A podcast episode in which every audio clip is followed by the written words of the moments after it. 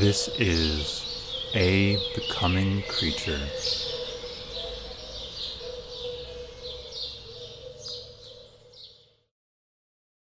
Welcome back. Before the show, I wanted to mention that my guest Buddhi and her husband Hap recently lost their home and homestead in a wildfire. As Buddhi explains in the show, the tragedy did not reach the amount of monetary damage required for assistance from the state of California or from FEMA. If you have the means, please go to their GoFundMe, which you can find in this show's show notes, or you can find by Googling Bex, spelled B E X, and HAP, spelled H A P, Relief Fund. If you do not have significant means, they also lost their library in the fire, and they would be touched if you could send them a book. Feel free to send them any book from your heart, but if you would like a list of books they would love to have, you can see that list in the show notes. We would all like to say thank you so much to everyone that has already contributed. Your ongoing support and love means everything in the world. Now, without further ado, here's my conversation with Buddhi.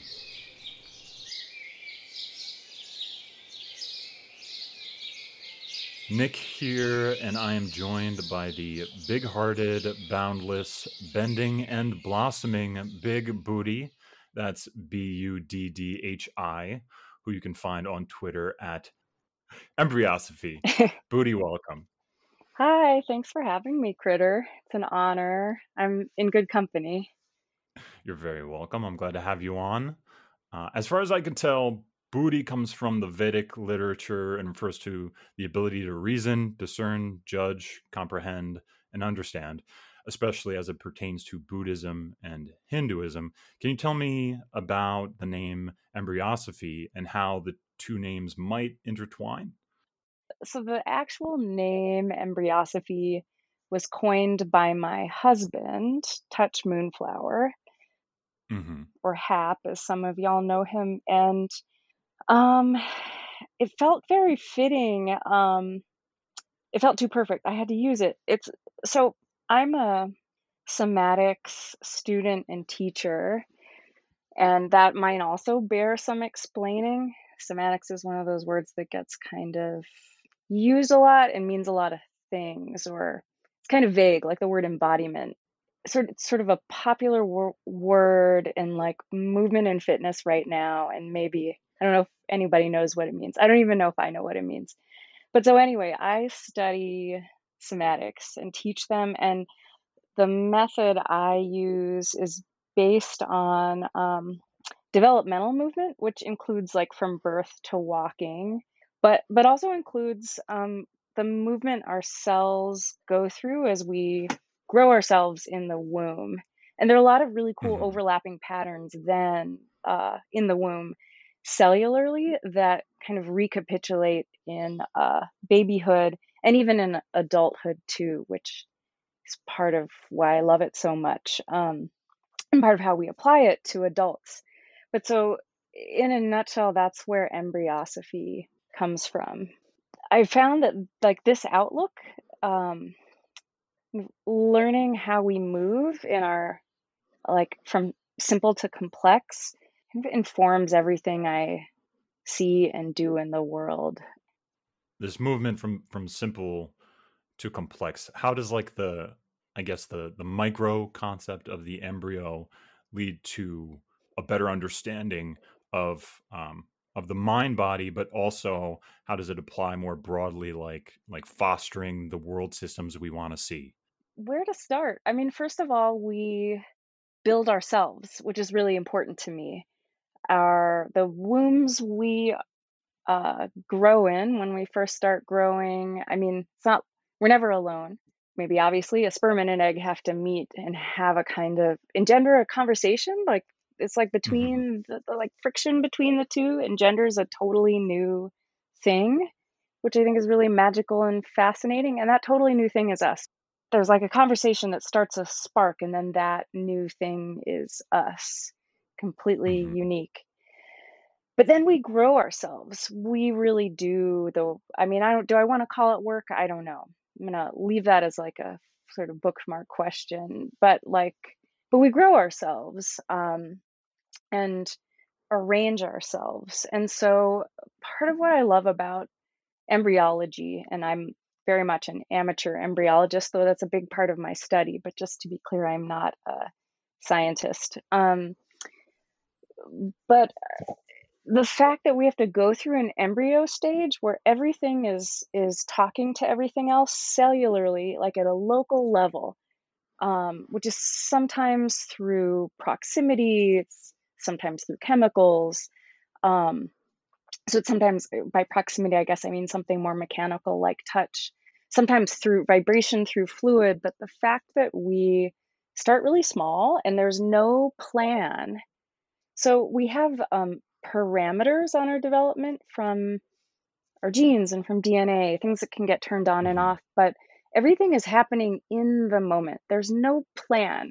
That's why we have an embryological stage is that everything happens uh, through local communication and mutual induction. So to me, there's also a beautiful lesson about what I, this is getting really big really fast, but what I think non duality, or how I tend to define non duality, which might be, if not idiosyncratic, I, I mean, non duality, I don't, it's one another word. Let's throw it in the pile with somatics and embodiment where it's used a lot. And I don't know if anyone knows what it means, and maybe that's a good thing. But um, just meaning everything has to relate to everything else for it to work well. And that's why it works because it's unmanaged.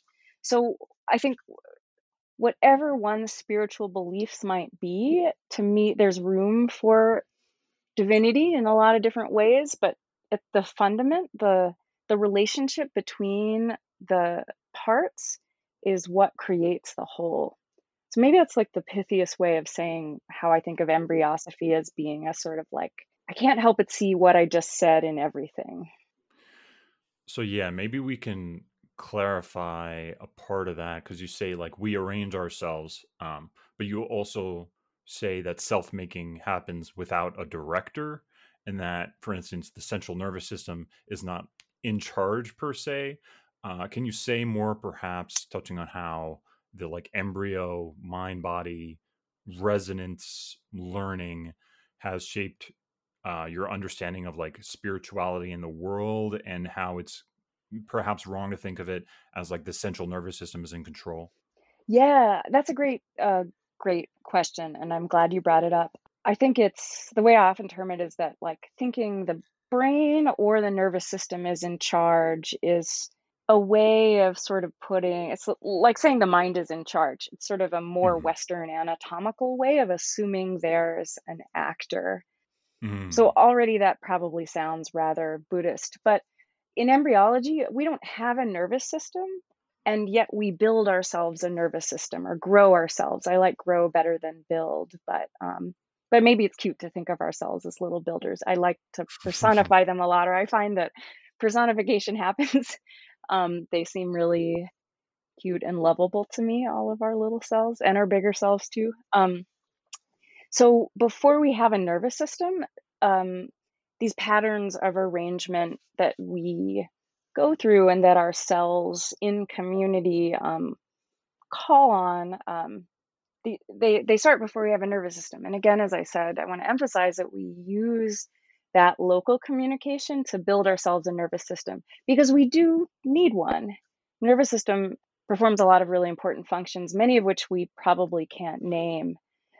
But mm-hmm. it gets mistaken for the manager, which I think is both cultural. I think it's also really a human thing. I think everyone does that in some in, in different, slightly different ways across cultures.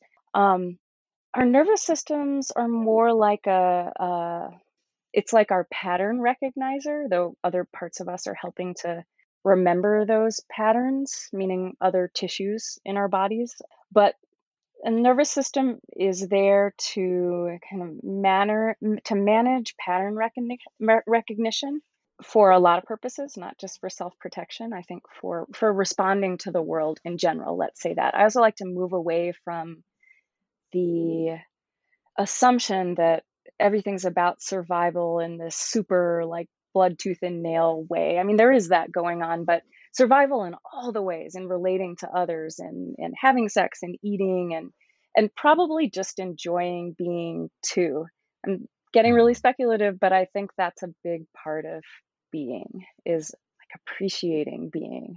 Hmm. So you, you mentioned non-duality, and you're talking about um, different systems and and your cells, and it talks a lot about your like you're you're talking about the body itself. But how do you think of like the I guess the difference or the separation that we feel because for instance um, like if if a person's playing a video game and they're on their controller they're not thinking about it or they're on their keyboard and they're not thinking about it and uh, like if someone's a coder and they do that so much a day their, their computer becomes an extension of themselves and you know we get we get in this flow state. So how do you think about the ways we can we integrate the world into our own experience in this in this mind body uh, system? That's a great question uh, and and i would even say you mentioned coding i would say any kind of language use um, it, it, this is still something i'm very much like working out for myself and i'm figuring out i like to be very precise and intentional with language and i think i'm still figuring out how to say that so um, so i'm going to keep figuring it out right here with you um, and i think any of the things you mentioned become I like to use the word extensions, which gets used a lot in um, like uh, cognitive science and sometimes in embodied cognitive science.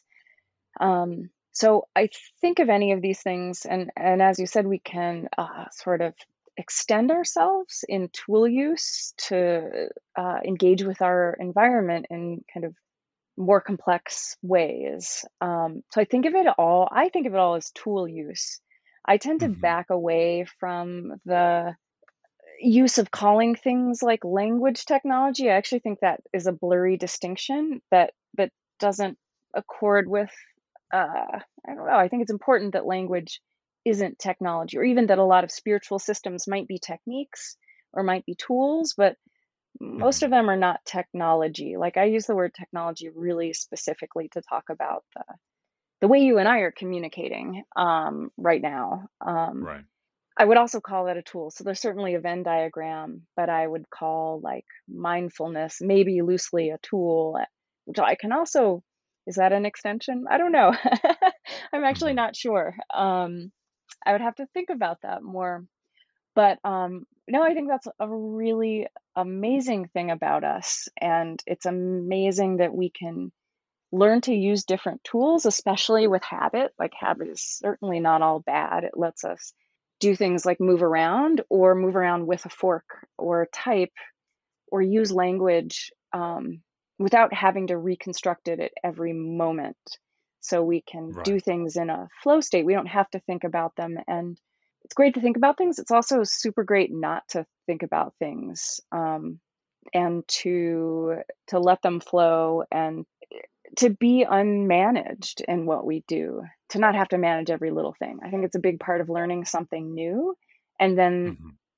once we've learned how to do something, finesse happens better often when we're not thinking so hard or we're focused. Maybe I'm moving from like a kind of pointed focus or very specific focus of trying to learn a new thing into a more kind of macro focus. Listening to you, the way I kind of interpret it is that as you get more experience you can more easily integrate it into like you, can use the word extension but you you integrate it into your experience more seamlessly so that there isn't this this direct boundary so if i give someone a tool that they've never used before um, they're going to have to try to think about it and figure it out and they'll probably be a little bit uncomfortable with its use until they have some experience and then they don't have to think about it and that freedom from thinking is what allows it to be integrated into into their mind body system.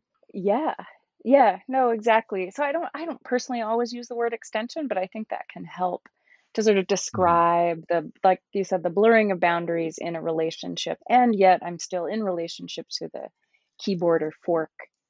So there is kind of a boundary there and again it is getting in in my use of it in our relationship it's getting blurred, which to me is is as you can began this question, I think that is um oh, I don't know, what is non duality? yeah. Well, but there's something really important there. And, yeah, exactly. I'm, I, uh, I think it's fun to try to answer it, and as long as we remember, we probably can. I think this is tied to um, something you've said, which is that life happens at the edge of chaos and uh, in a kind of anarchy. Can you say more about how life happening at the edge of chaos ties into what you've said so far? Yeah, so I wouldn't necessarily use the word anarchy only because it feels loaded. Um, Mm-hmm. I've certainly noticed I've garnered loaded responses when I've said that. Because it's like political. Yeah, no, totally. And so, um, and I am, especially this, the teenage version of me is quite sympathetic to that for the record, but I'm also trying to, like, I really have a project where I'm trying to find, um, I don't know if language can ever be neutral, but I am trying to find more neutral language always, both both in my work like with my clients as I move towards being a somatic therapist and and in general, I I find that to be a really fun and valuable project because I want to be able to communicate with a lot of people. So yeah, so I would often not say anarchy exactly, but more like things hedge, happening at the edge of chaos in the sort of mathematical sense or in the systems theory sense, in that um, too much order prevents life from happening. Hmm. There are, I think I referred to DNA as parameters earlier. So there are parameters, there are physical laws, everything is shaping everything else. And yet, the kind of generative chaos in like an egg and sperm meeting or in two people meeting Creative destruction. yeah, yeah, and I guess I mean, I, yeah, I tend to, I mean chaos in a really neutral way. That it might Mm-hmm. be destructive, but that it's actually quite generative. So, um, what we see in um, looking at cells from a systems theory perspective, for instance, is that um, they don't have rules or laws, but they do have guidelines or principles. And so I make dis- I kind of make a distinction there in that some parameters are are set right creativity creativity happens within limitation and the parameters that are set Right. are everything responding to everything else that already exists. So every single option is not on the table and that is good. And but but we see this in like swarming and, and um in schools of fish and in um unplanned responsive movement of large groups which includes ourselves and then includes Mm-hmm. us.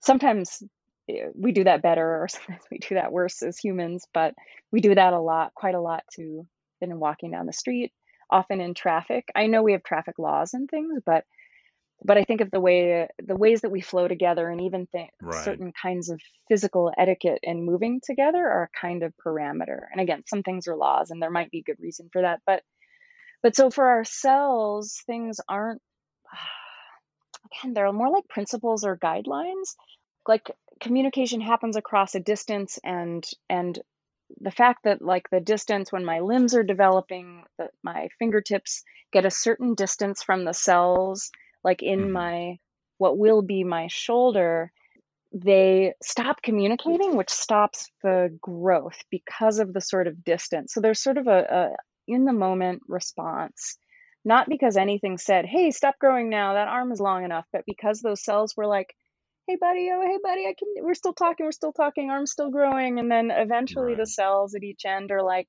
can't hear you anymore. I guess it's time to stop. I, I might think of some other examples too as we continue talking but so at the Mm-hmm. edge of chaos i mean there's a, enough room for evolution to happen. And i don't define evolution as things necessarily getting better. I think that's also a cultural imposition that of course we think it's getting better because we're humans but we're also not at the end of it so i don't know what it's going to look Yeah. like eventually so no I, I also try to steer away from like we're at some kind of apex instead of within process um Mm-hmm. generative chaos would be like enough new options happening that that we can respond to our environment in adaptive ways whether i'm a cell or whether i'm me and so that that would then i don't always use the word trauma because i think it's Mm-hmm. I think the conversation is both important right now, and sometimes people get a little locked into only looking at things through that lens. But that would be an example of like a traumatized state or even an overly habitual state where some habit is good and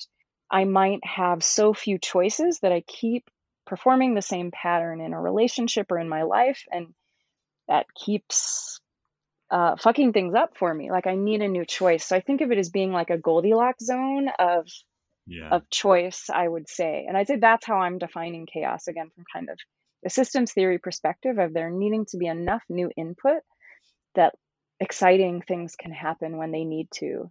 and and flow and habit can happen when it needs to. Hmm. There's a lot to think about there, especially when we're thinking about like as we integrate other other things into a flow state that is kind of like introducing it into the the chaos that is occurring within that system and it is not kind of objectifying it because as soon as i objectify the hammer and i start to think about it too much then it becomes a source of order that i'm trying to control and in doing that i become less intuitive and i become less um, at play right Yeah. so it, it seems yeah all tied together I love that you called it at play because I like to recontextualize a lot of things at that. It does not always feel like that, but but I think as much as we can recontextualize things in that way, for me it Mhm. opens up a kind of enjoyment and even generosity with others that I would like to have a lot of the time. Something you may not know about me is that I spent most of my life in the state of New York. Um, I lived in Manhattan, I lived in Brooklyn, uh, I lived in upstate Western New York. I lived all over Long Island, like really all over Long Island. Um, so I know you spent some years there. Can you tell me a little bit about uh, your time in New York and what it was like for you? Yeah, I so I love New York. I just love it. And um I am excited. I have to be back there next week to study. So my studies are still there and a little bit kind of hmm in some other places too, some in Connecticut, some in Oregon. So I end up traveling a lot. But I'm so glad I have this reason to go back. And um, I was there for 13 years, um, maybe 12 and a half, but I was there for a long time. Yeah, I I like went to college in upstate New York and I kind of knew in that moment I wasn't ready to like go to New York, but I wanted to be near it. And even there, when I was upstate, I went down like every weekend. I took the train or took this like shuttle and um, and I knew I wanted to move there when I was done. Um, hmm so I lived in the East Village for a little while. I had Nice. well, I had the sublet from my French professor that was like 400 bucks a month, which wow. so I moved to New York with like with about 400 bucks in my pocket with nothing and no job and um uh, a liberal arts degree which doesn't help you get a job.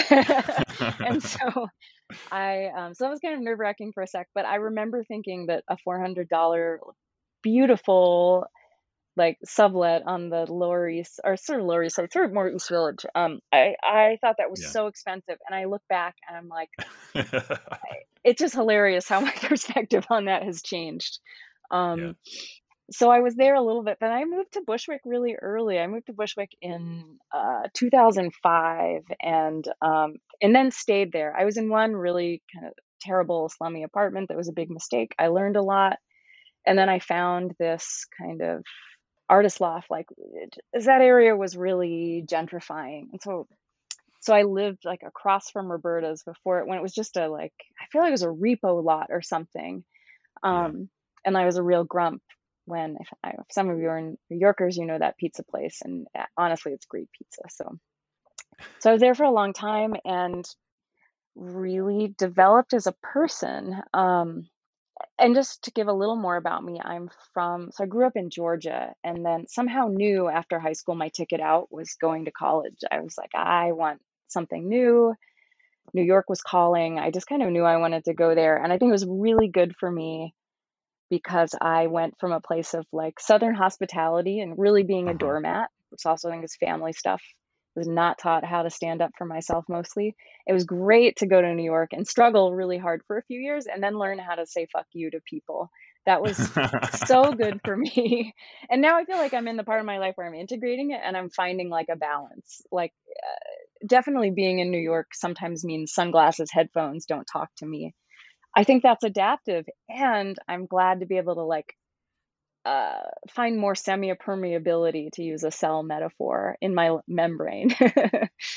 What's what's hilarious is I grew up in New York and I'm currently living in Georgia and I'm going oh through the same balancing experience. Yeah.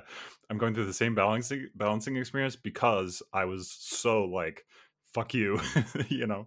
That was like Uh-huh. so in me that like, you know, it, it becomes when you when you grow up in New York, it's it's so normal to like debate and kind of push people around. And it's the way people kind of learn to work together and communicate and like people can have like a huge argument and then let it go you know in a moment because they're just so used to having you know this not not like actual physical violence but this nearly violent confrontation and then just be like eh it's cool whereas in georgia i'm, I'm learning a lot more about how sensitive people can be to uh, interaction and so i am also trying to figure out the balance there so that's pretty awesome Yeah, totally. No, they're really, I mean, I think they're really complementary. I definitely have both of those people still in me, for better or for worse. I mean, like I I can see how my native New Yorker friends are so hard-edged is the wrong word, but there's just something kind of tough and unflappable. I think especially if Mhm. you grew up there as a kid where you're just like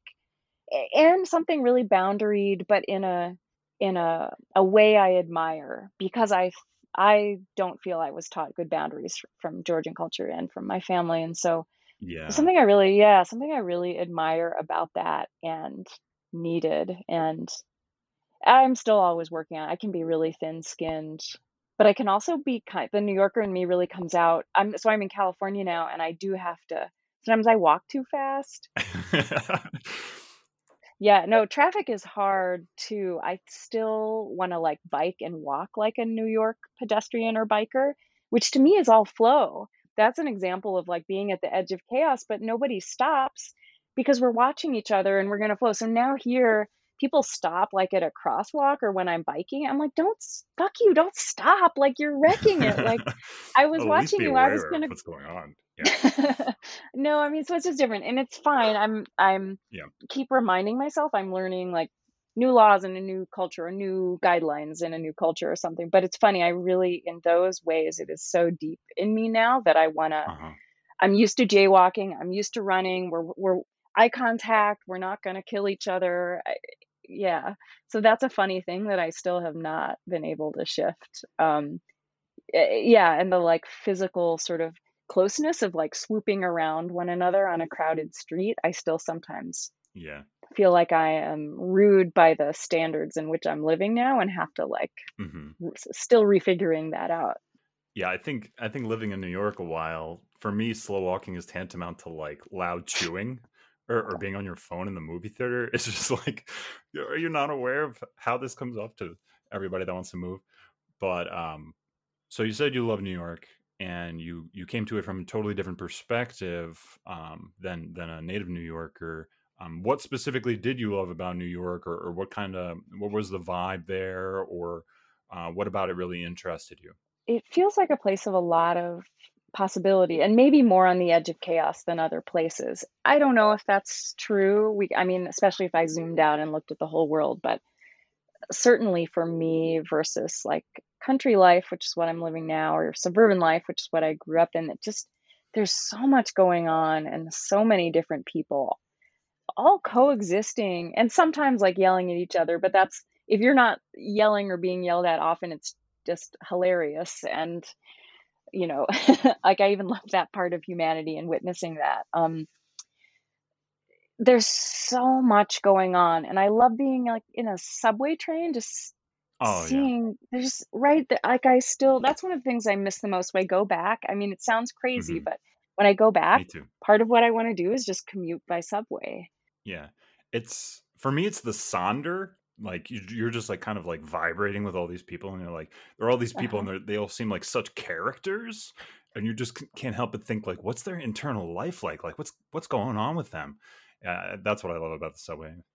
exactly you and you encapsulated it in that word which i i always wonder how much to dox or not but uh, um but that's actually my teacher's uh, somatic program that I'm, that I'm in is called Sonder, and so that It's kind of a big part of uh, um, maybe why I love somatics too. There's something about like being in a space together, moving together, and this applies to New York, um, and hmm relating to one another and having such different experiences and still figuring out how to connect.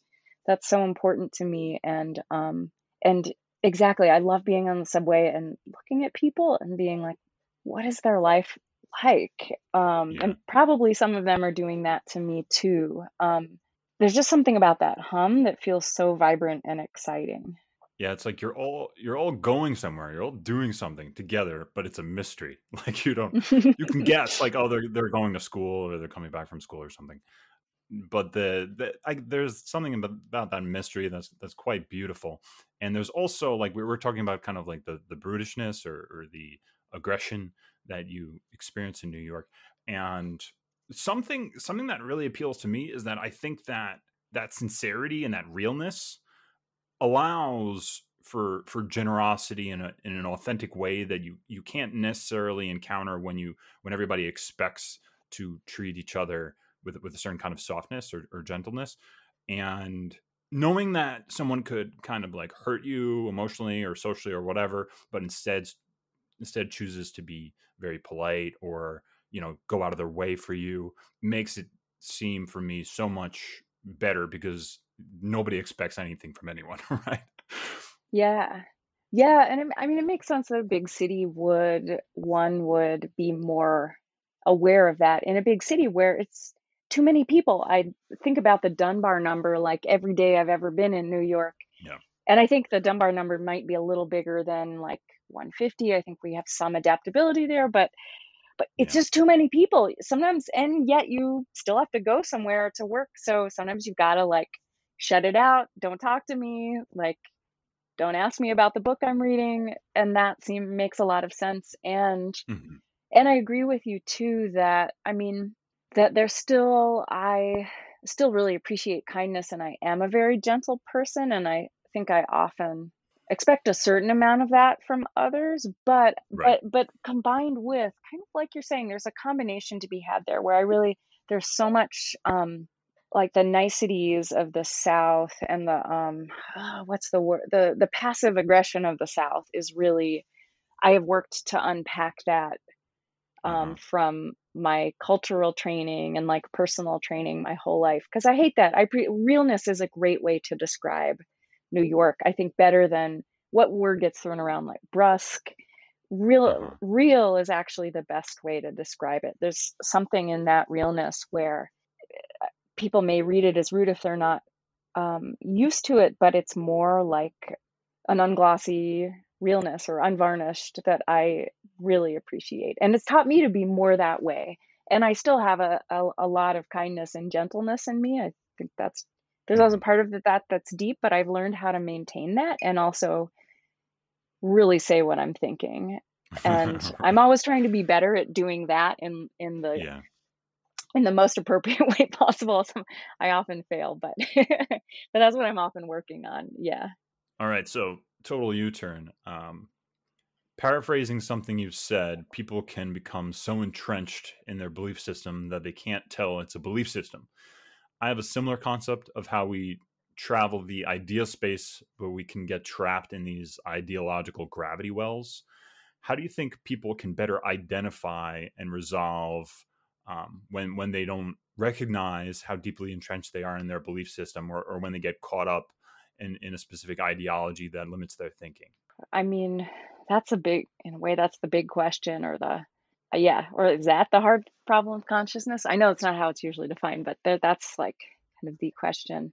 And I love that you said a gravity well. I think of them as very physical too, like a like an attractor basin, almost like you don't even know you're you know, stuck in a place. And so I think there are I think there are a lot of ways, and I also think those attractor basins or gravity wells are so. I mean, they're part of the habit I was describing earlier. Whether it's whether it's a habit of mind or i mean a habit of mind is a habit of body of mind. So this could be something like a physical habit which is more my i was about to say it's more my expertise. I mean that's kind of my work is helping people identify that and learn to change it if they want. But i find it very quickly doesn't stay in the realm of body. It very quickly because those things aren't separate habits of body and habits of mind and are kind of co-influencing or or facets of the same thing even mm-hmm. very quickly it becomes sort of psychology and so i think we have many many ways and part of the generative chaos of being might simply be um, getting to be around a lot of different people just to kind of go mm-hmm. back why i like new york um, and not always the people we want to be around. Like, Mm. Yeah. um, for better or for worse, and despite myself, sometimes that has opened up immense possibility, even from a negative interaction. Um, so just the kind of friction of like coming up against the unexpected eh, can both throw me into my habit or take me out of it. Um, and and there are a lot of practices like mindfulness, you know, kind different kinds of meditation where we spend time with our minds to notice how busy they are or spend time Mhm. with our bodies relatively still to see how much movement is actually happening. I think there are practices like that that can give us more time to pause even in a Basically improvisation, yeah. yeah, in a spontaneous moment, um, maybe there's a little more space. The word, what we call that in in somatics is sitting in the synapse, like in the moment, uh, in that gap. Can I make that gap feel bigger? Can I dilate time so that I have more choices in the moment? And so I think we need a combination of of structures, and I think, I mean, to say a phrase like spiritual systems that can mean so many things, but I think they're both systems that can get really entrenched and are really about being trapped in habit. And then there are plenty of systems that have little windows out. Um, and as I mentioned, meditation. I think this can be across many different sort of systems. I think psych. I mean, I think anything can be a two-edged sword, or maybe a purba, like a three-edged sword. I mean, or maybe a multi-edged sword. I don't know psychotherapy too can help or hinder. I think there's an opportunity in in any kind of practice where we like self-examine, whether it's movement or talk or not talking. Yeah. I just realized the the word for a multi-edged saber or a multi-edged sword yeah, is the name for it is a, lightsaber. yeah, that is beautiful. You are right. Um, I said purba, which is like a Tibetan three-edged blade. Um, but I love, to me, really something, if it's two-edged or three-edged, they're all just models that should explode into infinity. So I love that I mean, I don't know how many pho- photons are in a lightsaber. Has anyone ever asked or answered that? Well, it depends.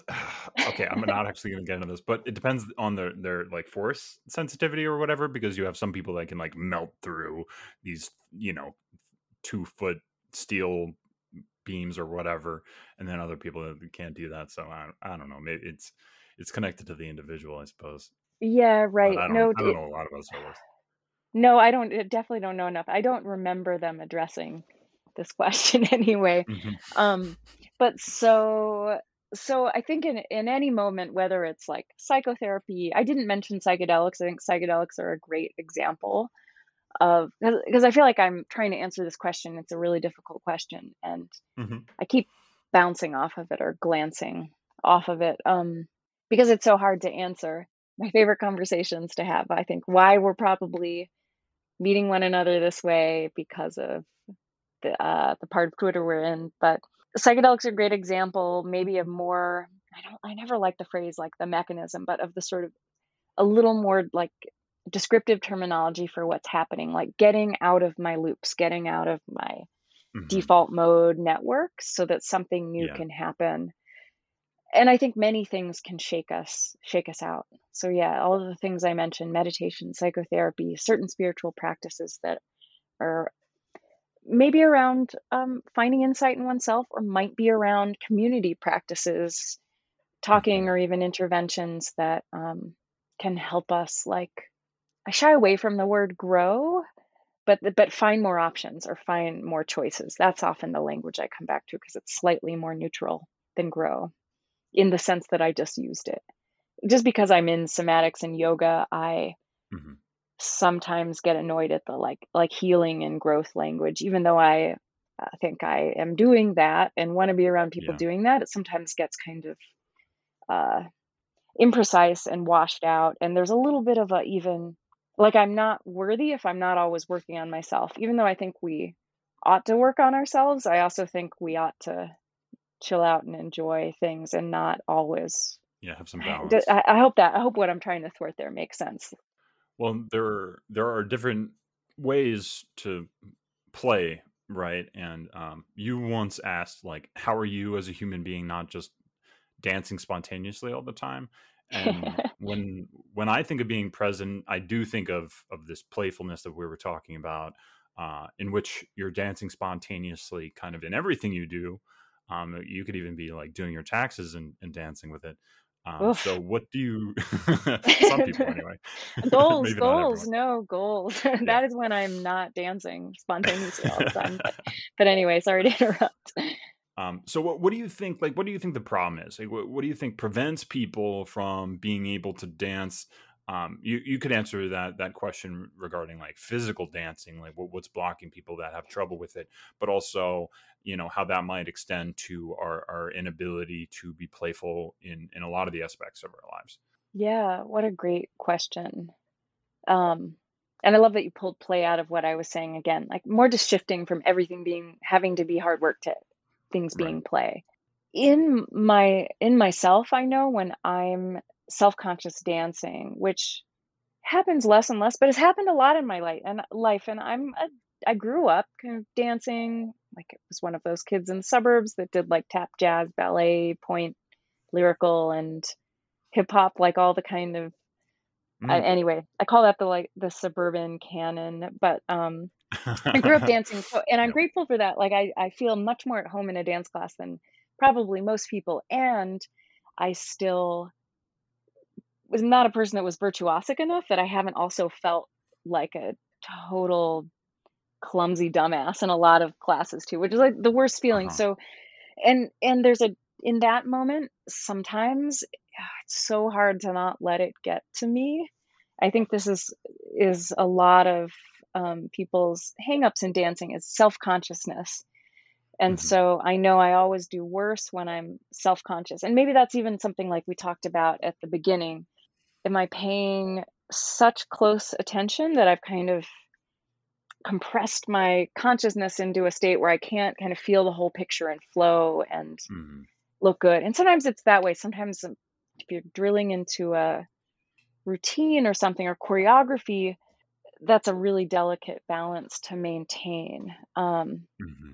And I find it happens better when I'm paying enough attention, but not too much attention. So I think self consciousness and a kind of like, um, even if I'm trying to learn certain moves, a kind of lack of spontaneity because I'm thinking too hard inhibits dancing. So, and I think we could define dancing really broadly. So, mm-hmm. barring, you know, I would be interested to see what someone who is like quadriplegic how what does their dancing look like i would i still would be very curious and maybe i should ask someone like what their internal state is so speaking less from a sort of um, what we might call like a, a a limitation like that like the limitation of like sort of someone who could dance in a recognizable way. I'm going to say there are lots of kinds of dancing that are unrecognizable, um, and that's great. I think it's self consciousness and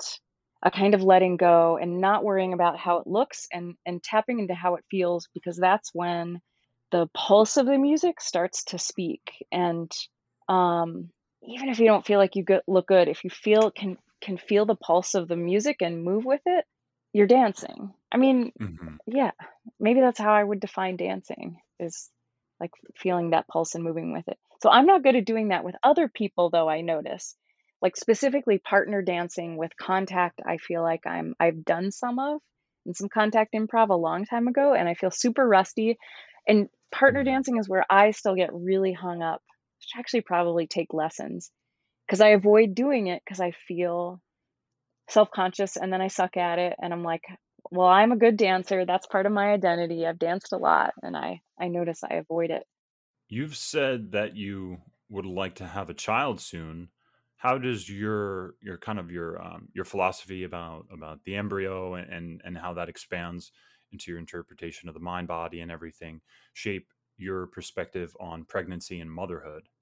Um, I mean, it. I really it because I can have the experience. It feels like I shouldn't pass up on it.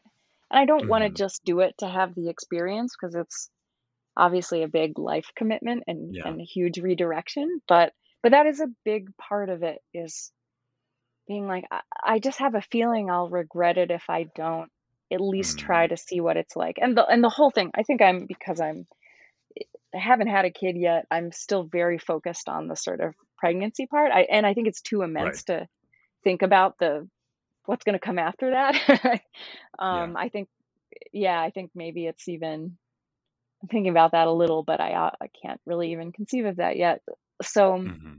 But some of it too is just the the my fascination with um, human development. I am so curious to get to witness that um, so closely in someone else and, and to put a lot of what i'm learning like to use in no one can be a perfect parent by any means but i i think i will be doing my best developmental moving movement teaching once i've started parenting and and mm-hmm.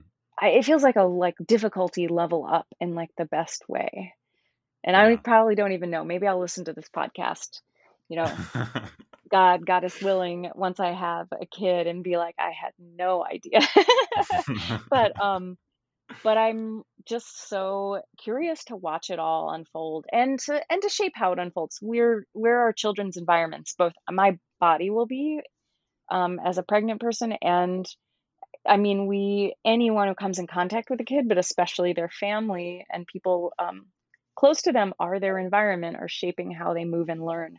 And i'm excited to do that and and and to learn from it. So i think like we shape their environments.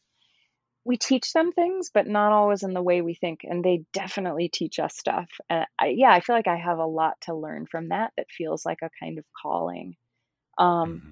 and it seems fun and i think for the first time in the relationship i'm in for the first time in my life, it really feels like it'll be fun, like a mm-hmm. fun, crazy adventure to do that with someone. That was the thing that really shifted it. I kind of I was on the fence about kids until I met the person that I'm supposed to have kids with. Speaking of Hap, um, how did you meet uh, his his that is Touch Moonflower? How did you meet Hap, and like what what interested you in him, and how did your relation start? And uh, if this isn't diving too deep, like what, what's your relationship like? Like, what do you appreciate in one another? Yeah. Um, I, well, we met a long time ago through mutual friends. I mean, how long ago would it have been now? Like 15 ish years ago through mutual friends. Wow. We are in, actually, through a really good friend of mine in college, um, who was in an intergenerational secret society, um, wow. really, and that mostly played poker and ran on, went on bike rides and did hikes and stuff, but kind of a group of like artists and magicians again that spanned a couple generations and um and my friend from college was like i think you really fit in with like this group of people. You would really like them and then they were mostly in san francisco. People kind of dispersed and so my friend was from san francisco and so I started traveling out there. Just I had a few other good friends um, in college from SF, and so started traveling there. Met people and met people in this group. So I met my husband a long time ago, and there's an age difference for us where I think I was 25 when I met him. He's 17 years older than me, and I remember we mm-hmm. we went on like a group camp camping trip and at that point i didn't feel romantic i really just felt like for anyone in that group that was older than me i was like please see me as a like adult like i'm smart right like i just wanted to be to be able to talk to people who are around yeah. 40 and not seem like a doofus and so i was kind yeah. of caught up in that but i remember um hap and i connected on humor so deeply i don't really remember any specifics. I just remember us laughing like the whole camping trip and with some of our other friends too. But we have this deep connection um, with humor, which is still really true. We really mm-hmm. giggle a lot and sometimes even inappropriately. Sometimes we're like in a serious situation and have to be like, stop, no, you stop. Like, so, um, which maybe is, I'm going to jump around in your question a little bit, but as a thing I know we both admire is that we both have really, uh, uh, we're easy to laugh and have really similar kind of senses of humor, and um, both in kind of more intellectual jokes, but also just in. I'm going to digress for a second and say we have this thing that I we he and I always argue about which terms we've coined. I'm pretty sure I coined this one about being in on the love joke, which is sort of like when your friend or family member somehow someone you really adore is just being so themselves and you kind of like make eye contact with another person and you're just loving that person eh, so much but also kind of laughing at them but with love. I call that being in on Yeah. the love joke. I feel like hmm he and i do a lot of that. And then sometimes we have to contain that right? So people don't get embarrassed or so that we're like being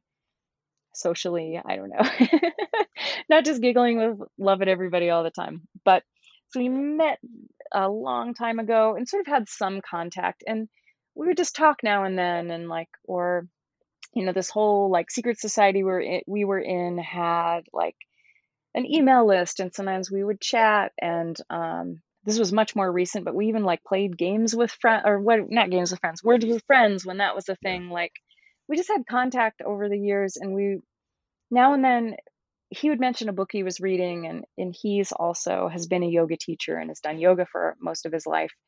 And he'd be like oh yeah when i teach philosophy and yoga teacher trainings i use this esoteric tantric text i'd be like what i do too i'm the only one i know who does that we kept being like wait you do what and and falling in love kind of intellectually first by figuring out we had just mm-hmm. uncanny things in common and then I had always wanted to go to Burning Man. In 2013, he had an extra ticket and invited me. It's like, hey, camp with our group. And we kind of, I know now, since we've talked about it, we both came away from that year like, oh, shoot, I feel funny.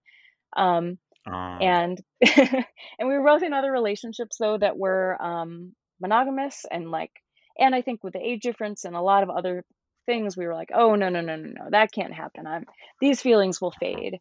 So, and then they didn't. And then in 2015, we went to Burning Man again together and hooked up. And then, uh, and we're like, yeah, okay, we're doing this. And then a couple years later, like, it was a big debate. Did he move to New York? Did I move to California? But I was kind of ready. I had been looking for a reason to move, and just wanting to move Mhm. wasn't enough. I mean, New York is so great, and I had worked, felt like I had worked so hard to be a yoga yoga teacher there. It was finally just starting to work. Whereas, like, I think I finally might make enough income to actually be doing what I'm trying to do.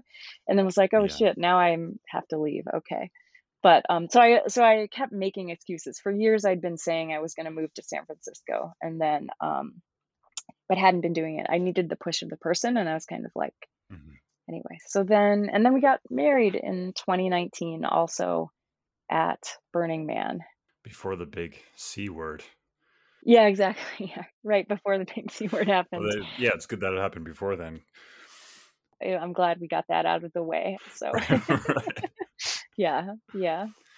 So, how did you get turned on to homesteading? I- It's something I'd always had this inkling to do, and and Hap had too. And I think this will kind of answer your previous question and the homesteading question you just asked me. But we had both always, I think, like a lot of people, and a lot of people that I know on Twitter had. Um, maybe it's just the zeitgeist or the dream, but we'd always want to be like, I want to start a commune or I want to start an intentional community. I want to Right. be a back to the land person. I think it's a dream a lot of people have. And we together, um, when I moved, we, or when we were planning to move in together and I was going to move from East Coast to West Coast, we were like, I don't know. We looked at Berkeley, we looked at Oakland, where do we want to move? And um, we were like, actually, I think we want to move to the country. And so we lived in the country for uh, maybe about four years um, before we started homesteading. Um, and because it took some time and we wanted to buy land and and we took know, two or three years to make a really measured decision and found a parcel of land that we really liked. And so I think it it feels like to me and I think he would agree that we were just crazy enough to be there's a generative thing that happens between him and I where we're like, let's just do it. And we're like, okay, let's do it. Is it too crazy? I don't know. Let's just do it. Where I think we're bigger than the sum of our parts. Like, and for better or for worse, we kind of just jump in. And so we decided to start doing that. Both of us wanted to be, we're kind of burned out by cities, wanted to be closer to the land. We're both very curious. I mean, he's an environmental scientist, but um, uh-huh. we're both very curious about the the little details of being engaged with an ecosystem and that it takes to just be there watching it change every day, which applies to New York too. I hmm have often said there's a thing like a kind of city magic where there is some nature there so you can watch the change of the season seasons in the way you might in the country. But there are also just you know human rituals that if you live there long enough where you're like oh it's a time of year where they do that thing. Or oh yeah the people are doing that weird thing now. Or everyone's like a teddy bear in a fluffy coat asleep at 5 a.m on 5 a.m on the train because it's the middle of brutal winter like so hmm i mean cycles and ecosystems in the most general way that Yeah. We want but we wanted to be like kind of studying the land having relationship with a, spec- a specific piece of land very deeply and and honestly outsourcing less of our movement which is like it's hard work sometimes but i wanted to be more i think we both wanted to be like less alienated from our labor. I'm just going to say that term. I'm going to i mean i know that i said i was trying to not use like loaded terminology but but i mean really like in the sense that i we all outsource different things and that is okay. So really what I mean is I just want to do more things directly because I'm curious about how they get done. I can't do everything. I think it's great that we can it is also great that we can specialize and have different niches and roles.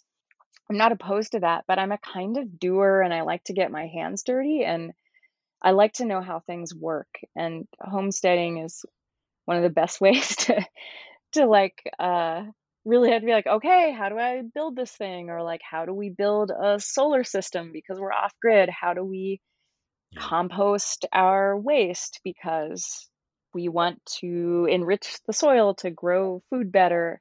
I learn better not in the theoretical and and just enjoy. I mean so i started learning to be handy and stuff in new york too. I like to like i also like to keep deconstructing the dichotomy like like there's only one way to do things and in you know i found a loft space in new york and didn't really know how to do drywall but hacked through learning to do that so i've kind of always just been a person that wants to like physically engage with the world and see what i can build even if it's amateurish and i again i learn by like doing i learn have learned to be a decent gardener by call myself kind of a chaos gardener i just like i'm like I'll try these seeds here and here and here and I'll see what they like. The seeds will tell me.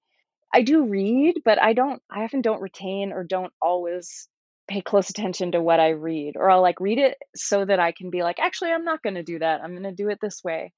That's just a deep way that I am and so homesteading uh, felt like a really I don't know, like I probably like what I'd like to spend the rest of my life doing, but then again life is long. I don't know.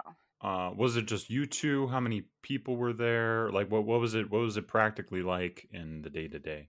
Yeah, no, good question. We had hoped it would become a more um, a bigger community, and there might be kind of a new that might still be in our future. So, and I talk about it in the past because don't want to dwell on this too much, but because we lost everything in a wildfire about three months ago, and so so it's weird. It's always weird in conversations like this to not say that and be like, that's why I'm talking about homesteading in the past, because for a little while I won't be doing it, but it was mostly just us and we had a couple of friends who um, were coming and doing really regular work weekends with us. We had kind of a larger community that was doing intermittent work weekends and then a few friends that were coming and staying with us. Like we had there were a few different buildings and a tiny house.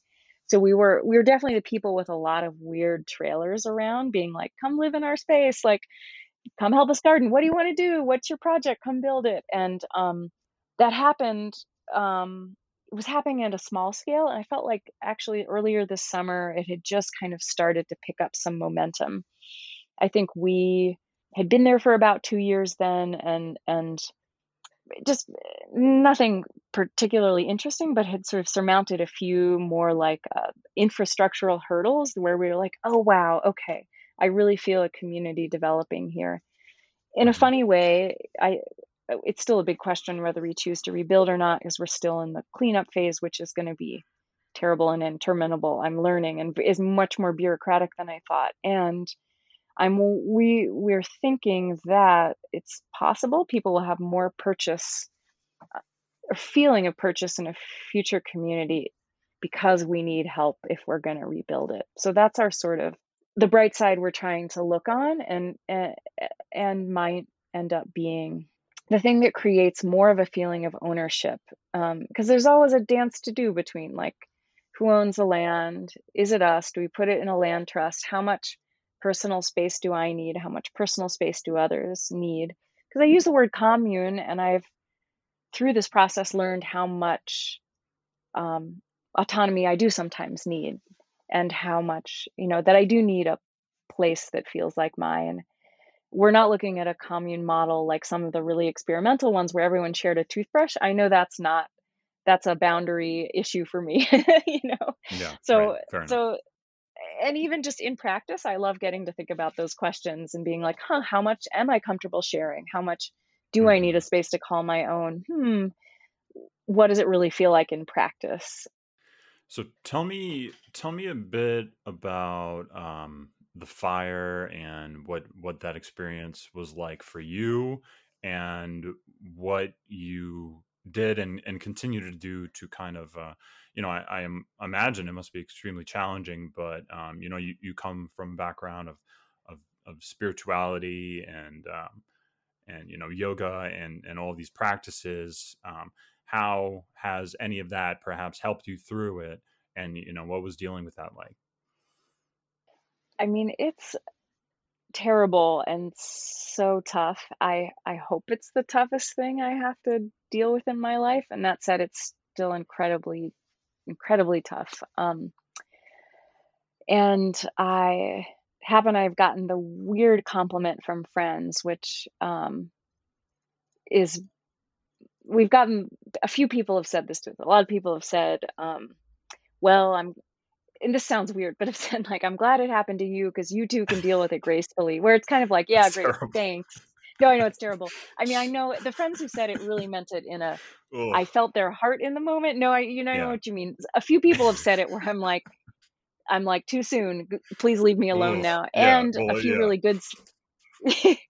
and some good friends have said it where I really feel seen, and I'm like, I hope you're right about me. Um, I'm gonna try to trust that. Um, so I, I do, like I described earlier, in a positive sense, I do think there's a um, Hap and I have a, a real kind of creative tenacity together that I hope we can call on. Um, and we have extremely hard moments. We're really the day we're really up and down. Um, I am, and we're spending more time in town and more time with people. And I we've learned we have to kind of make ourselves busier both to fill the time that's not filled with projects anymore and just mm-hmm. because right now um, where we're living because it's not my home every little thing reminds me of what we've lost so i mean i, I think i'm mm. probably in the hardest part and uh. i'm i'm really trying to remind myself of that and so i am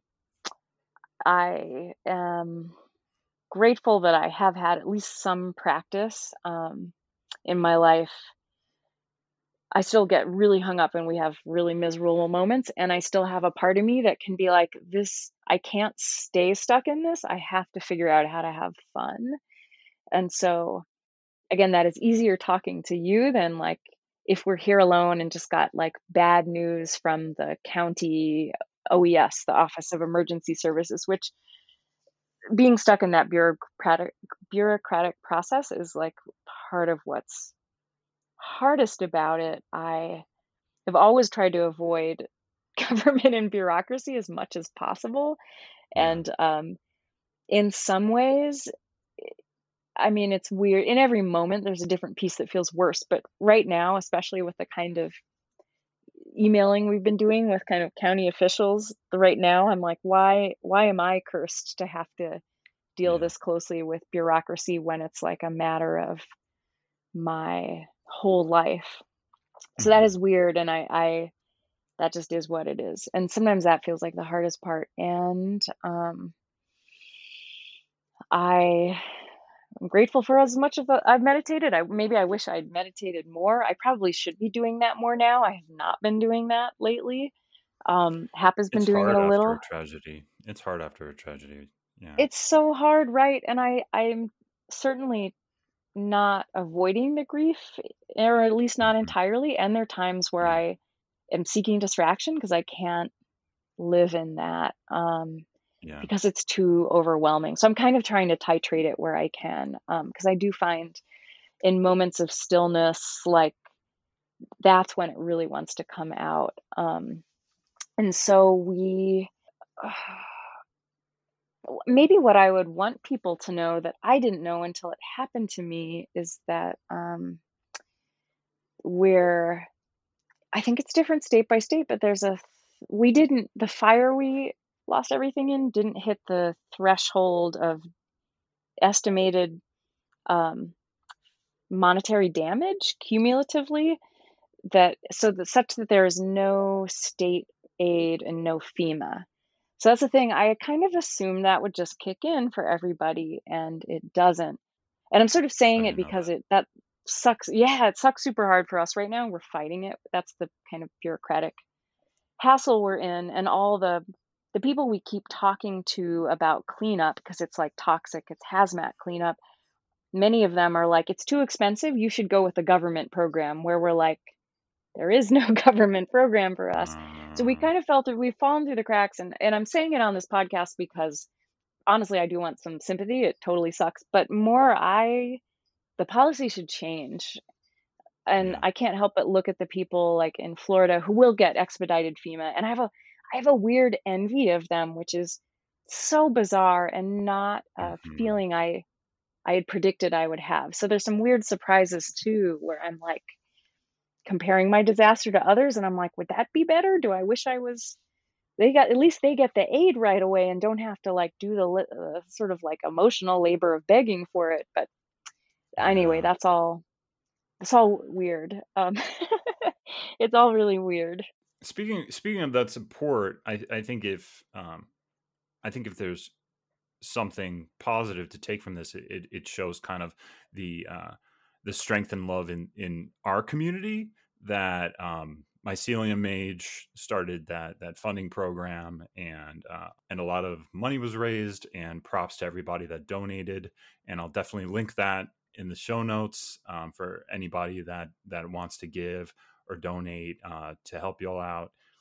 And um, but but the fact that so many people you know turned out um, to to try to help i think was um, you know it speaks so deeply to the love and care in in this community and and how much um, people support you and have You know, it's been incredible, and we have been floored by um, by just the support and love from lots of people we know, lots of people we've met once or twice, and so many hmm people we haven't even met in person. It's um, insane, and I still, I mean, uh, there are no words for like the depths of our gratitude. We have been trying to figure out how, in the fullness of time, we, I don't know what, like, what do we even say? How do we, how do you say thank you for that? And that has really kept right us going. Um, I also know that in that way, we're the word the word luck is weird to me now. We felt super hmm incredibly lucky when we found our homestead. It felt like the for a lot of reasons that I won't go into, it felt so serendipitous. Now I'm like, was it? Maybe that was totally the wrong place. And at the same time, we feel we know we'll be okay because so many people care. It's it's right crazy. Again, there's not like the the feeling of awe and love that we've gotten and from this community is is just uh flooring and I'm getting kind of teary thinking about it. And it has really kept us going even through this like the hard process of fighting bureaucracy because I that part is hard and I'm but I'm like wow so many people care will whatever happens we're going to be okay and and I don't know that everyone in this world gets that level of care and I I think they should. So Yeah, I would say that. I guess this is one yeah place, other than the sort of broadcasting we can do on Twitter or on the crowdfund, but in just being like, thank you. And it's part of what has part of what has kept us going is just, yeah, feeling like people care, feeling like people care. yeah it's it's really wonderful and beautiful um returning to to to basics here uh you know like you you, you studied yoga for so long um this is probably maybe maybe too simple a question, but I, I for me I think it's it's extremely central to to all of this that we've been talking about. But how do you breathe? You know, like how do you breathe properly? Oh, that's a good question. I mean, I think there are a lot of ways to breathe properly. and um and and and so and we returning to choices, it's good that we can breathe lots of different ways. Um because we need to breathe different ways at different times. I hmm think in resting breath, unless we're stuffy or something, I mean, to be more technical or more sort of prescriptive, in and out through the nose is has a certain calming effect on our nervous systems that uh, breathing in and through our in and out through our mouths tends to signal like nervous system arousal or excitation, which we need sometimes. If you're running, hmm maybe breathe through your mouth. I mean, I've I'm not a runner anymore, but I was when I was younger and still overlapping with my yoga practice and I used to treat it like hmm pranayama or breath practice, but but a different kind than if I'm sitting and breathing and focused on that or resting and breathing and focused. And so the maybe the most important way to breathe is in the way that's right for the moment, which might be slow and steady when we're chill. If I get excited talking to you or if hmm I'm um, especially now where there are a lot of just difficult conversations that Hap and I are having all the time, hmm or even if it's just with my family and there was no tragedy, like the take it, pausing and taking a deep breath, I would also say is integral, whatever we're doing. Um, remembering to to pay attention to breath, especially when we kind of get carried away with things, might be one of the most important things. And and being able to pay attention to it and being able to let hmm go of paying attention to it too. Because it's great that we don't Yeah. always have to. I actually really enjoy that, like paying really close attention and then letting go. Something about the letting go and it, it still being with you. For me, it's one of, one of the practices that brings the most peace. But we're we're talking a little bit about grief, and um, you've written on a, on a different topic that like the the weepy sensitivity that comes from serotonin depletion after a trip is a part of the journey and isn't to be avoided um, and that that made me think of you know not only tripping but also like kind of the dark night of the soul type thing that that people go through spiritually um, not even necessarily in the face of tragedy but um, just through through their their own life um, do you think that there's like a there's a there's a parallel in like in, in facing serotonin depletion versus like facing um, grief and and these um, I guess larger scale or, or longer cycles that we experience as humans. Yes, I think that, I mean, I could expand the definition of trip and say that those sort of shamanic journeys or dark nights of the hmm soul or um, whatever they're called in the specific context are also journeys or trips. And um, I think we can, you know, if I like, well, I'll just say like induce those states in a lot of different ways, and they're all really valuable. And um, yeah, I love what you're saying about um, I the or the connection you're drawing between like those experiences and and breath, or at least that's what I what I kind of heard in what you were Yeah. saying, and like kind of reiterating um, paying attention to breath or paying attention to anything, and then not paying attention. hmm Maybe the ch- more than the attention, the change in attention is what's important. The hmm transitions. I find myself really interested in that now, and um, being able to change between states or transition. And so that's kind of what I'm getting at, and like what I said about tripping, which I think I said before, my personal tragedy, and I'm feeling it in grief too, is like, how can I go into whatever I'm feeling and really feel it and then not get stuck there? Whether it's a feeling I might objectively or, or subjectively call good or bad, whether it's a feeling I want to get stuck in, which for me Yeah. often I've had some what you could call bad trips that I still learned a lot from that I definitely wanted to hmm be out of. And then I've had a lot of great ones where I know there's a sense of sadness that comes over me on the come down. And that would be true of anything, whether that is an entheogenic trip or a wonderful vacation or a wonderful social night with friends or I don't know, a great feeling or experience.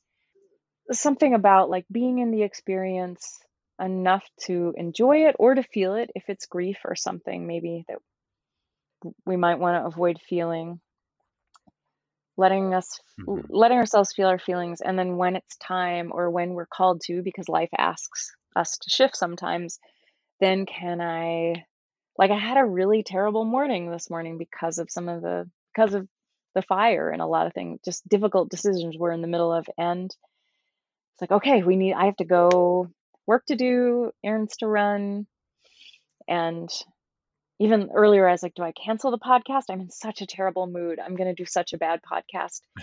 and lo and behold, like being in town and even running the errands and stuff that I didn't want to hmm do Yeah. made me be like, oh, I'm super excited to do this. I can totally do it. So sometimes there's even a little like, if I can't change my mind, because I can be very stubborn, I notice it's the voice is really strong, whatever mood I'm in, where I'm like, I don't want to get out of the lovely hot tub. I don't want to feel the shitty grief there's a really stubborn voice in me that doesn't want whatever's going on to change, but especially negative stuff. I find that voice comes up where I'm like, I'm still angry and hurt. I don't want to forgive that voice. I'm always like, I try to go for like the little chink of light that's like, yes, you do. You'll feel better. You'll feel better if you go for a walk. You'll feel better if you eat a snack. You'll feel, just drink some water, put cold water on your face. I don't know, yeah. look at your pet your cat, like the little voice where I'm like, oh, I don't want to. I try to power through and do it and then suddenly i'm glad uh-huh. that i did it and so um whether it's i think that's part of part of what i mean by yeah to come back to what i said about that being part of the trip is that it's sort of like how can i be in integrated in letting myself experience the whole and not getting stuck or in any one part or i think we get attached to things but i Yeah. can um flex my non-attachment muscles by like using the little tricks I described to like to like trick myself into feeling better or changing my mood even if I don't want to. Yeah. I think that's that's a, a part of an answer to my next question, which is which is basically like um you you went through a, a terrible experience and and terrible experiences are often tied to trauma. Um, can you tell me a little bit about your your thoughts regarding trauma and um, how we can we can manage um, either either recovering from bad experiences or um, or managing a traumatic event in the past um, in in a healthier way. Oof, yeah, I mean, always working on that, but I think I think you're right that some of what I said directly applies, which is like not getting stuck, which kind of said this earlier, but not in these terms. Being in a triggered state or in a kind of traumatic reaction is a kind of stuckness. We're stuck in like one routine, um, hmm probably a, a whole concert or, or like symphony of body responses, and locked locked in, and and that has a really specific body tone and maybe a different tone for different uh, trauma. And so hmm I have moments where I have noticed it in the past, whether it's more like childhood stuff coming up in my adult relationships or whether it's kind of the effect of the fire and we had to flee really quickly and Right. didn't have a lot of time or whether it's that that there there might be a slight qualitative difference to how my body feels but and because that's sort of my work I'm pretty attuned to eventually noticing that I'm like wow I really need to my jaws get needs to crack I really need to like open my mouth wide and puff out my cheeks or oh my god my shoulders are tense I either need to have someone else massage them or get out a foam roller or like massage them myself or my neck is doing that thing. I tend to attune to my body response of it. And maybe that's just because it's sort of my work and my practice. But I also sometimes think that, not just for me, I think for a lot of people, that can be an easier way to shift the mindset that comes with it. Because again, I find the mindset of trauma to be in me really stubborn. Um, whether it's like big sort of big trauma or little trauma where I'm just like, no, I'm hurt. I don't want to make up with my partner. I'm still mad. Like, can if I can notice the body responses and and try to relax or use the tools I have to relax Yeah. or take a deep breath as we were saying, it can Yeah. there's like room for it to shift. Yeah. I think uh, room is is very important. That creating distance. That like when we're Uh, when we're dwelling so deeply on, on something, or or thinking so deeply on um, something troubling us, uh, we we're, we're like it's right in our face, and we can't even really perceive it properly. Um, but once we get some distance from it, we we can we can work with it a little bit better or understand it better. And understanding um, allows us to maybe to maybe accept or, or forgive or, or something something like that. You know, obviously, various situations require different approaches, but I think the distance is important regardless of the approach. No, I think you're right. And I like the word room. Um, like I Yeah. s- often say, like more choices. That just tends to be the, it's the language some of my teachers use, and it feels really hmm more neutral and really ripe to me. But yeah, room. It's like it, it from takes me from being in a kind of contracted consciousness state and a contraction in my body to being a little more expansive, right? Where even the metaphors or the language I want to use, it feels like it opens up room for something to move or something else to come in or something to go out, something like that. yeah. But it, it's like that meme where it's like, is the problem in the room with us right now? You mm-hmm. know, and recognizing that it's like it's actually just this this thing I'm feeling. It allows you to create some some room. Um, I have some practical questions for you, and this this one would serve me, which is basically, um, do you know any uh, useful ways for like improving joint health? I find like for me and a lot of people that are, um, you know, just aging and aren't 22 anymore, um, like joint health is is one of the biggest ones. So, is there anything you do regularly or that you know of that that helps a lot in that area? Yeah. Um, I, if people eat meat, I think they should drink bone broth.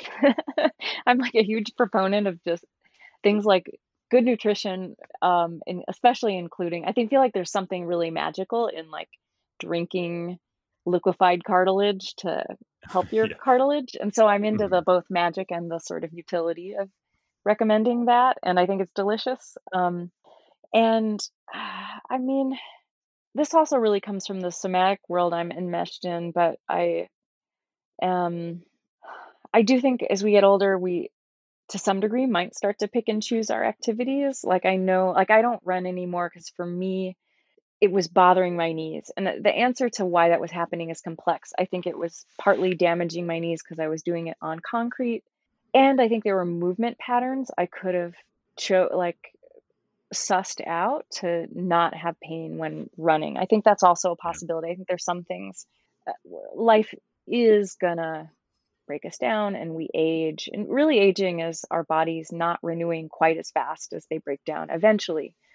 Yeah. I I also want to change the cultural assumptions around that where we still are renewing until we're really old. And so, but sometimes we have to allow ourselves more time for recovery. So I sort of interrupted myself. I'm going to come back to more time for recovery. Some of it is meant like I don't love running, but I love dancing. And sometimes I'll dance for three or four hours and my knees will still hurt, but I love it. It feels worth it. And I have learned that I'm, while everyone has a certain amount of osteoarthritis by like 20 or 25, that's just a normal sort of what gets defined generally as osteoarthritis, which is also a pretty broad category. So much of pain before it becomes physical damage is our body being like, that hurts, don't do that anymore. And, and for me, as I get older, I, I think I'm in more well rounded shape because, so on the sort of talking about recovery, I might need to warm up more, which is hmm I'm going to file that under recovery. I might need to prepare for what I'm doing more. That has changed in a big way. Like I used to be able to teach a yoga class as a 20 year old and just pop into like an advanced pose and just do it. I cannot do that now. I have to practice it first and then teach it, which is annoying, but a reality. Um, and I, so um, maybe this is the opposite of recovery, but preparing for what we're going to do or warming up. And then um, stretching a little bit after whatever we are doing, even if that's simple. And I'm a big proponent of things like gentle yoga or really restful or restorative yoga or foam rolling, especially for finding the little sore places where often like my knee pain I found, I, I ended up having imagery a few years ago because I've had some sort of idiopathic joint pain and things that I still can't really figure out. And um, I was shocked at how little mechanical damage I had to my knees.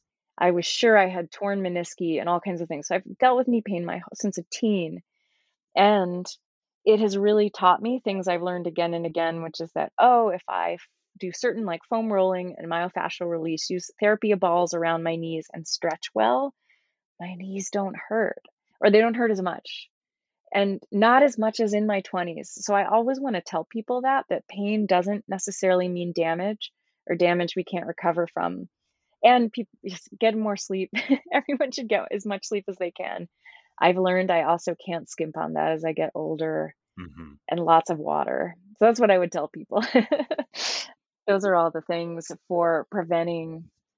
And, you know, I have mixed opinions. If we're running on concrete, we might need springy shoes to protect our joints. But in general, I think more of a like barefoot shoe for walking and non impact things is also going to keep our joints functioning better. I think there's a certain myth to orthopedics and arch support.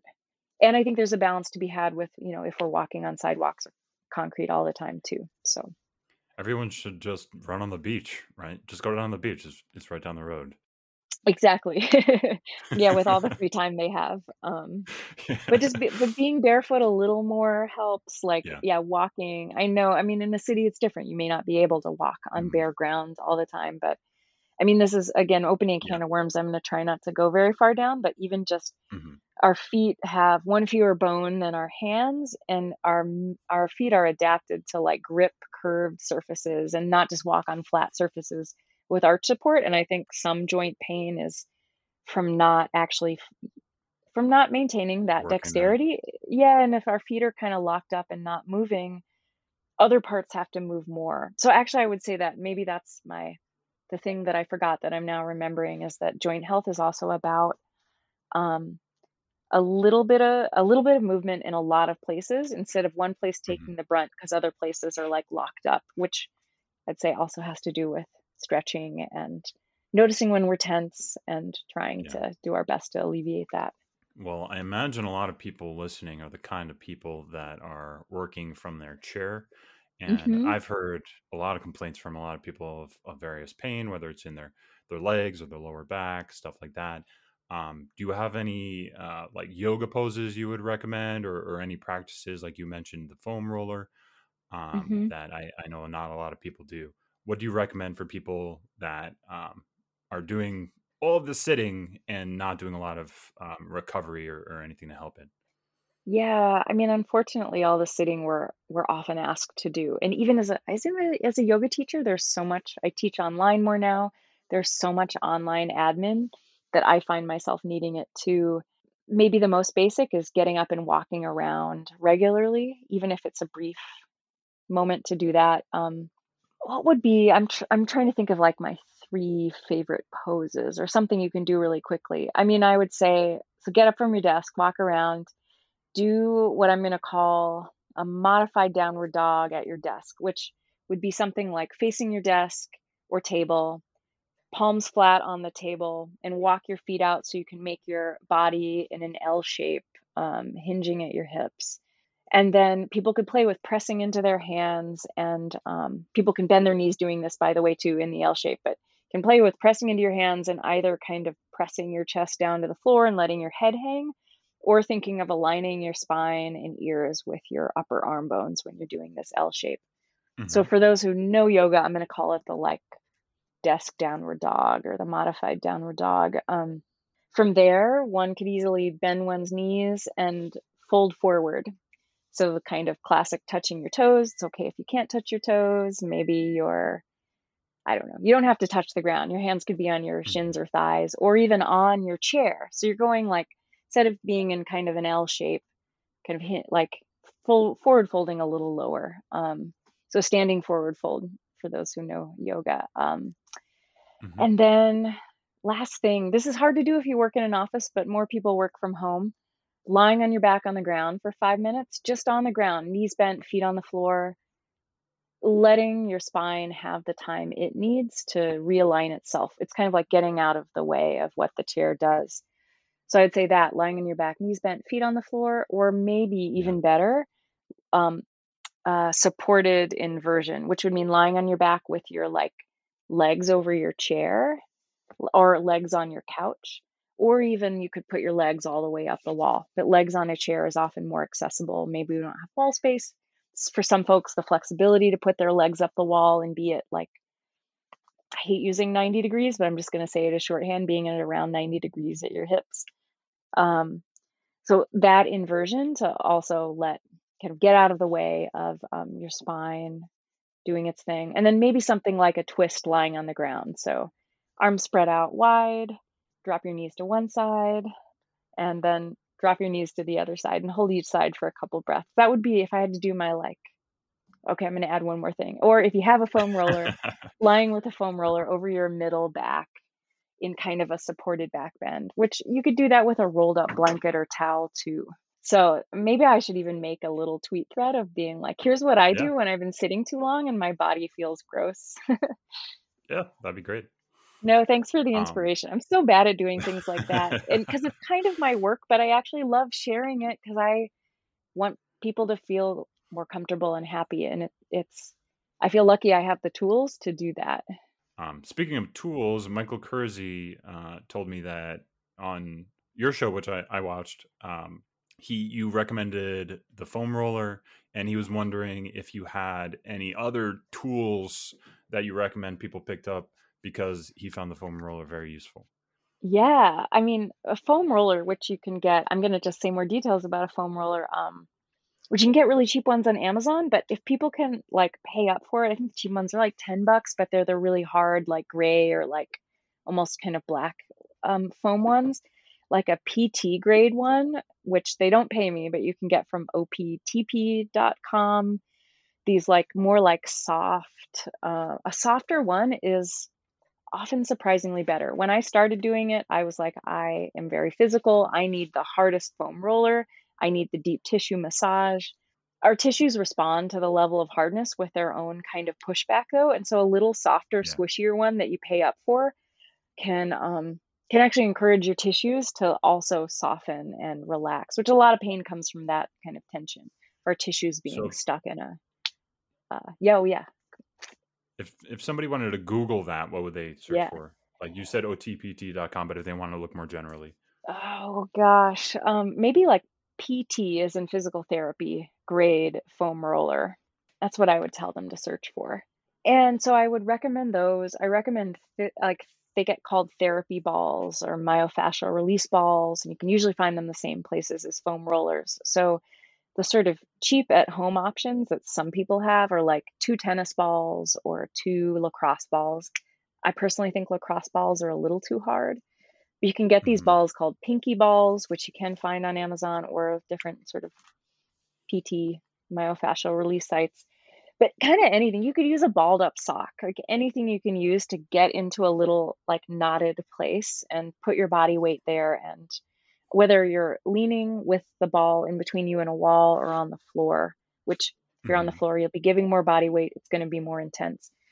Um, so I would even encourage people. I mean, people could use a door frame to maybe get in between their shoulder blades, kind of like a like a bear might do on a tree. Or I mean, I don't know if that's what a bear doing. Maybe a bear is more like scratching their skin. I don't know what they're going for, but so I would almost say like getting creative. Like, where can you like sort of I don't know press some a surface into your body to like give yourself a little impromptu massage, and then maybe the best tool though that we have is like lying on the floor for five minutes. I really whether our jobs are too sedentary or really physical, that there's that cannot be underestimated for spinal health.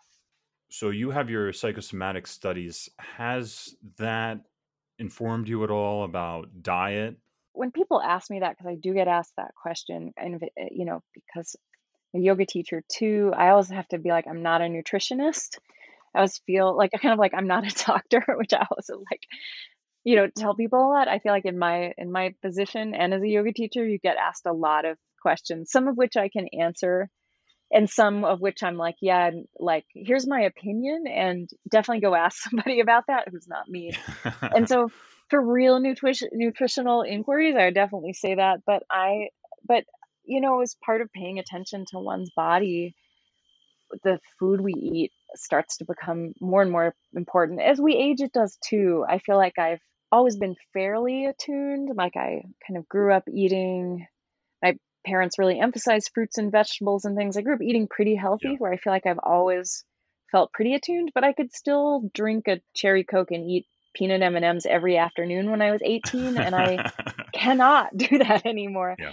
Um, so I do think that our ability to process things just it just changes. Um, we Mhm. can't we don't have as many enzymes to digest things as we get older. All of that um, happens to digestion.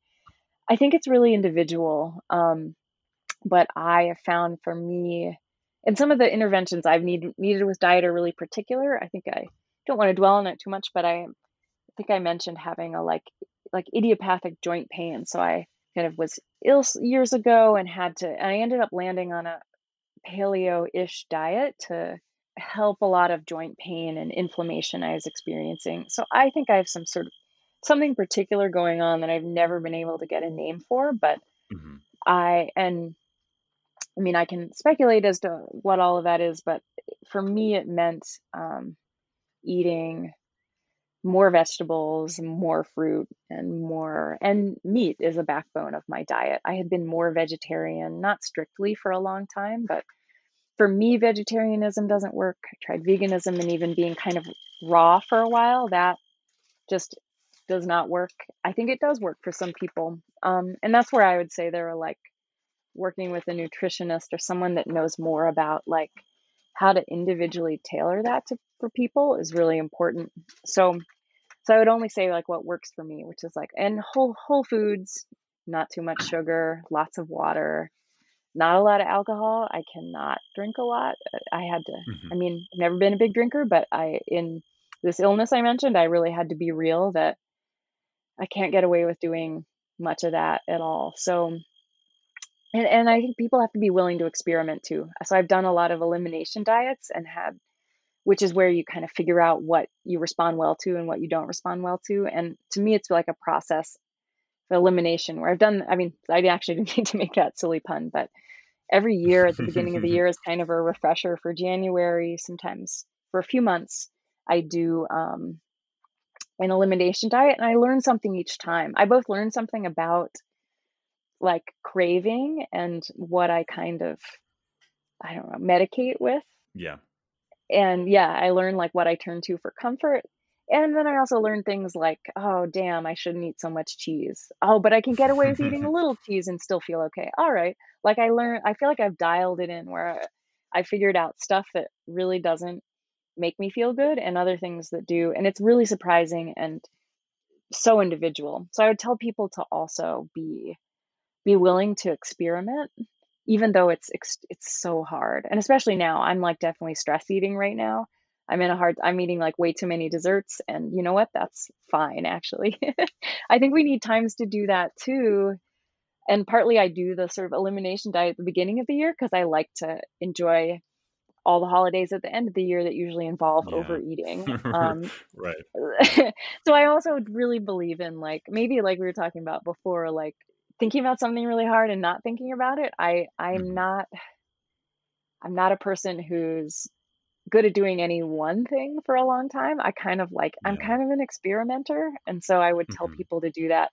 I don't know to get to know themselves better. I'm thinking that kind of in the same way that sitting for like eight hours a day is, is bad for the body, um, the atomization in, in largely Western society uh, is, is bad for the, the, the community body. And you have a lot of experience um, in communities and in, community building and, and thinking about community. Um, do you think that for for people that uh, are dealing with loneliness, especially after everything with COVID. Um, you know, they've locked into these uh, kind of atomized individual lifestyles where they're not getting a lot of community. Um, what do you? What can people do to kind of break out of that and start being part of a community um, and and connecting with people more deeply? Uh, it's just such a such a you ask really good questions. You're a really good interviewer and um, and really thoughtful and Thanks. thank you and um and it's such a wow you know it's just oh it's such a it's a question that just plagues us i think you're right i know so many people suffer from loneliness and yeah as you Mhm. said the pandemic did not help that um So, what's worked for you to branch out? as i've gotten older, I have, I mean, I'm somewhere between introvert and extrovert, and maybe a little Mhm. closer to introvert on that spectrum, but not nearly as introverted as some. So I recognize that. Yeah. I still have to push myself sometimes to introduce myself to people or and people tell me I seem very relaxed in social situations. I think that gets more and more true, but I'm also just here to say if you have met me and I seemed chill, I still get really nervous meeting new people and and I often wait for other people to do the introducing or to make the first move. Um, I've noticed that pattern and I've uh, particularly because we moved to this to, to homestead to this new town during the pandemic like the worst time to move. It's only been in the past six months or a year that um, happened. I've been like wow i think we're lonely. We don't really know people in town like we would in normal times and we've both had to kind of push ourselves to be like hey i've seen you around a lot. Hey i'm hap i'm Bex and to meet people.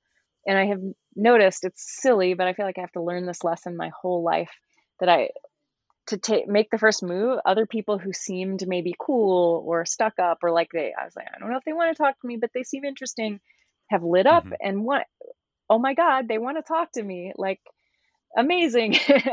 And so sometimes it's reminding me like oh yeah right as much as i feel like i don't want to be awkward or make the first move many people don't. There's some people who are comfortable with that and so i would tell people to i don't know sometimes it's going to be awkward. Some people are jerks. You might encounter someone at the wrong time.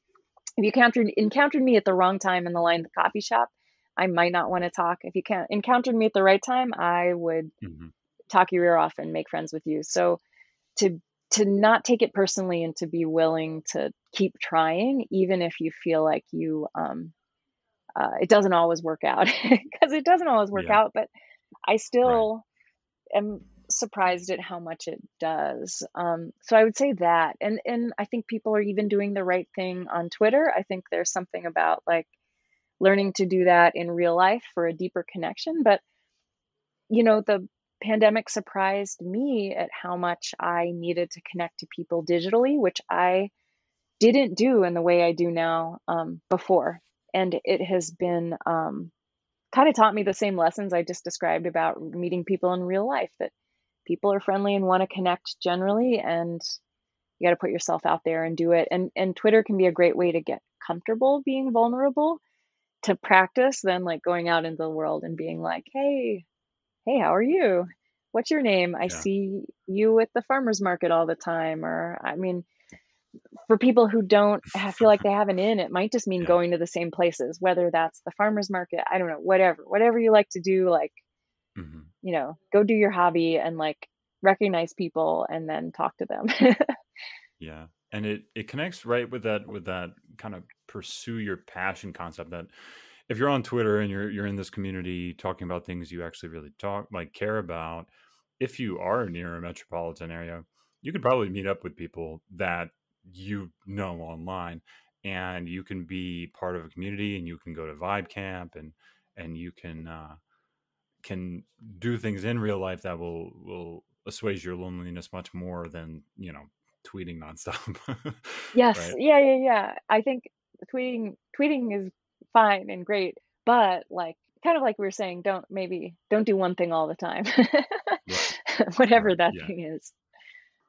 well i think that's a great place to stop actually. Um you know thank you so much for coming on the show. I think uh, we we covered a great range of topics and i'll make sure to include on in the show notes um all, all the things we've discussed but also um, any way that people can donate. So i know about the the um the gofundme. Is there any other way that people can help out?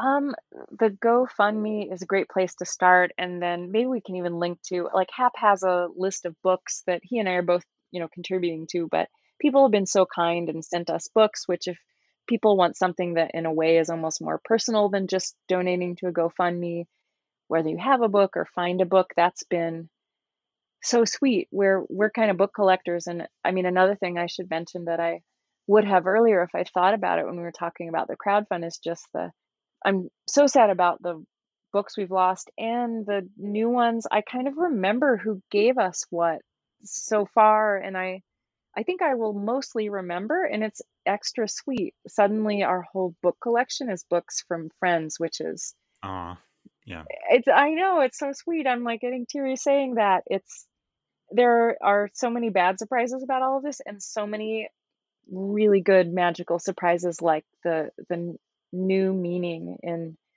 having a book where I'm like, "Oh my gosh, so and so sent me this. I'm going to kind of think of them whenever I pick this book up." So, I'd say those are the ways for now and we were going to work on a tool list. I don't think we have that together, but people, if they have ideas, they can reach out. In the fullness of time, there might be building projects, although, as I said, we're kind of like the bureaucratic process of cleanup is going to be, it's going to take patience. I'm learning. Well, anyone listening, uh, definitely check out the show notes for ways to help and always feel free to reach out to uh, Embryosophy and Touch Moonflower to see, uh, you know, if you're local, maybe you could give them a hand or anything you could do to help would be greatly appreciated. Thank you so much for being on the show, Buddhi. It was a lot of fun. Thank you so, so much, Critter. It was wonderful having Buddhi on. You can find her at Embryosophy, which is E M B R Y O S O P H Y, on twitter.com. Feel free to Google her GoFundMe at Bex and Hap Relief Fund, and also check the show notes for more options of what you could do to help. To listen to more episodes or find the show notes, go to becomingcreature.substack.com. Thank you for listening.